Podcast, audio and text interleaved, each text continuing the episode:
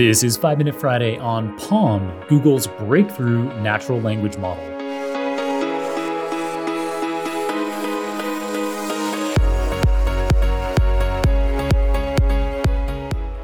On April 4th, Google announced a new large natural language model called PaLM, short for Pathways Language Model, that is truly a remarkable breakthrough. On 28 of 29 English language natural language processing tasks they purport to have tested, they achieved state of the art results, defeating well known large language models of recent years like GPT 3 by sizable margins in many cases. These tasks span a broad range of capabilities from question answering to sentence completion and from common sense reasoning to natural language inference. PaLM even performed well on multilingual NLP tasks like translation between languages, despite only 22% of the training data being composed of non English language. Beyond these established natural language tasks, Google also tested PaLM on a new benchmark suite called Beyond the Imitation Game Benchmark, or Big Bench for short. These Big Bench benchmarks span 150 different natural language tasks that are particularly tricky as they require machines to, for example, distinguish cause and effect, understand context specific language, and guess movie names based on emoji.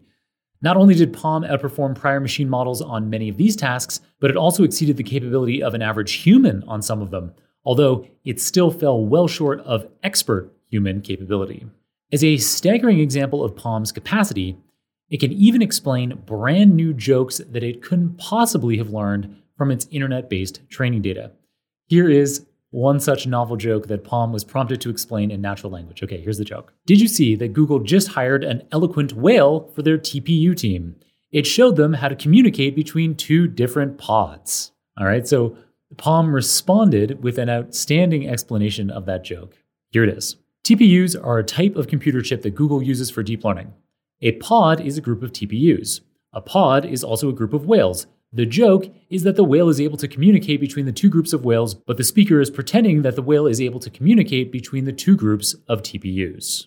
Wow, that's crazy. that is really amazing that it's able to understand the intention behind these jokes. Well, not to literally quote unquote understand it, but to be able to explain it. So, not only that, but PaLM goes beyond natural language alone. It can also solve programming questions like converting C code to Python code, or taking a natural language only problem like you might see in an undergraduate computer science course and responding with working code as a solution.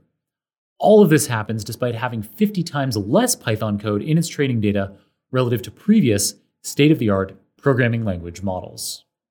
So, you may be wondering, how does PaLM achieve these feats? Well, first, PaLM is quite a large model with 540 billion parameters, which is about three times more than GPT 3, but it's also only about a third of the size of the largest model I'm aware of today, China's Wudao 2.0. The single biggest innovation within PaLM is that it leverages Google's Pathways approach to training large language models, which allows for concept specific modules to be shared by myriad different computational pathways within the model. And uh, PaLM did this at a hitherto untested parameter scale. To repeat that, the key innovation within PaLM is scaling up this powerful pathways modeling approach to half a trillion parameters, many fold more parameters than had previously been trained using the pathways approach.